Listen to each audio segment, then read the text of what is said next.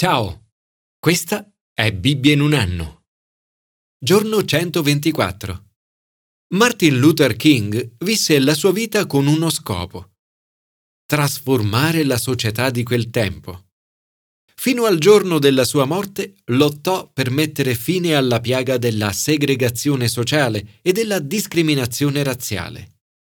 Fu la persona più giovane a ricevere il premio Nobel per la pace, riconoscimento che gli venne assegnato nel 1964. In modo potente e memorabile parlò al mondo del suo sogno. Io ho un sogno, disse, che i miei quattro figli piccoli vivranno un giorno in una nazione nella quale non saranno giudicati per il colore della loro pelle, ma per la qualità del loro carattere Sognava un mondo trasformato in cui tutti avrebbero potuto dire con le mani giunte Liberi finalmente. Dio Onnipotente, grazie. Siamo liberi finalmente. Martin Luther King era un discepolo di Gesù. La sua priorità era il regno di Dio. Il regno di Dio non riguarda solo la conversione degli individui, per quanto questo sia importante, ma anche la trasformazione della società. Commento ai sapienziali. 1. Essere benedizione per la propria nazione. La nostra vita può influenzare la vita degli altri, e non solo delle persone della nostra famiglia o della comunità locale, ma anche delle nostre città e persino dell'intera nazione. L'autore del libro dei Proverbi sottolinea che il nostro modo individuale di vivere influenza non solo noi stessi, ma anche il mondo che ci circonda, nel bene e nel male. Da un lato, la città si rallegra della prosperità dei giusti e la benedizione degli uomini retti fa prosperare una città. Dall'altro, le parole dei malvagi la distruggono e dove manca una guida il popolo va in rovina. Come dovremmo vivere allora? Il brano suggerisce senza mai calunniare il prossimo, ma controllando e trattenendo la lingua, non spettegolando, ma dimostrandosi affidabili nel mantenere i segreti. Abbiamo tutti bisogno di persone devote e sapienti che ci possono aiutare con buoni consigli. È scritto Dove manca una guida, il popolo va in rovina. La salvezza dipende dal numero dei consiglieri. Se hai amici saggi, consultali spesso. Se non ne hai, chiedi a Dio di donarteli. Il brano ci esorta alla bontà e alla giustizia. Se saremo buoni e semineremo giustizia, tutto il mondo intorno a noi ne beneficerà. Signore, aiutaci ad avere influenza positiva sulle persone e a portare trasformazione a tutto il mondo intorno a noi. Commento al Nuovo Testamento. 2. Abbattere le divisioni di ogni tipo. Ogni comunità cristiana dovrebbe essere sempre inclusiva, perché l'amore di Dio è radicalmente inclusivo. La Chiesa dovrebbe essere famosa per il suo amore. Dovrebbe accogliere le persone indipendentemente dal loro sesso, razza o stile di vita. Gesù è venuto per abbattere ogni barriera. La fama di Gesù cresce e i farisei ne sono preoccupati.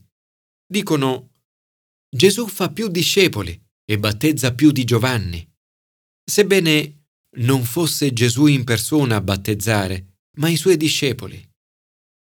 Gesù non è interessato alle rivalità, alla fama o alla competizione. Lasciò allora la Giudea e si diresse di nuovo verso la Galilea. Si dimostra invece molto interessato ad aiutare una donna samaritana. Le dedica del tempo, le si fa vicino. Madre Teresa ha detto Non preoccuparti mai dei numeri. Aiuta una persona alla volta inizia sempre con la persona più vicina a te. In questo incontro Gesù dimostra che per trasformare la società una delle prime cose da fare è abbattere le divisioni. Porre fine alla guerra tra i sessi. Con questa donna Gesù conversa a lungo e in pubblico. Una cosa questa inaudita, in aperto contrasto con le convenzioni del tempo. Il rigore rabbinico proibiva ad un maestro rabbinico anche solo di salutare una donna in pubblico. Figuriamoci di parlare con lei. Nel ritornare i discepoli ne rimangono meravigliati. Gesù sta parlando con una donna.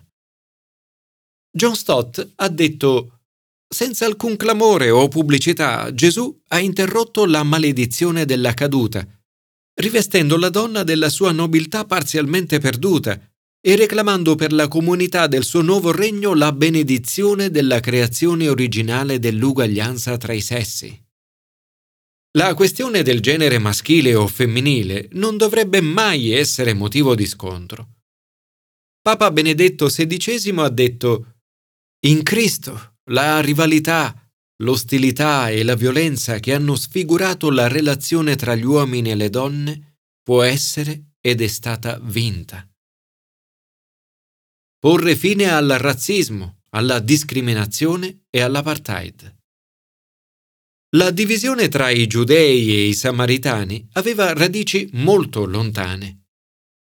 I samaritani erano una minoranza disprezzata e povera, oppressa e considerata senza valore. Giovanni spiega che i giudei non hanno rapporti con i samaritani. Riguardo a ciò che è vero, Gesù non scende a compromessi. Dice, la salvezza viene dai giudei, allo stesso tempo va alla ricerca di questa donna samaritana. Così facendo interrompe il corso della discriminazione razziale e dell'apartheid. La trasformazione della società richiede l'abbattimento di ogni muro di divisione tra razze ed etnie. Porre fine alla guerra di classe e alle divisioni sociali. Dio ti ama a prescindere dalla tua vita precedente o dal tuo stile di vita attuale. Grazie a Dio, Lui ama le persone imperfette. Nel chiederle l'acqua, Gesù ci indica il modo di avvicinarci alle persone che sono ferite e abbattute. Un modo mai paternalistico o da persone superiori, ma da persone che umilmente si fanno mendicanti. Questa donna vive l'esperienza dell'emarginazione sociale. Con la sua storia di relazioni discontinue, reietta e derisa dai suoi stessi compaesani, va ad attingere acqua tutta sola a mezzogiorno. Gesù parla a una donna che non è solo samaritana, ma anche peccatrice, che conduce una vita immorale. Gesù le dice, infatti hai avuto cinque mariti e quello che hai ora non è tuo marito. Divorziata diverse volte, ora convive con un uomo a cui non è sposata.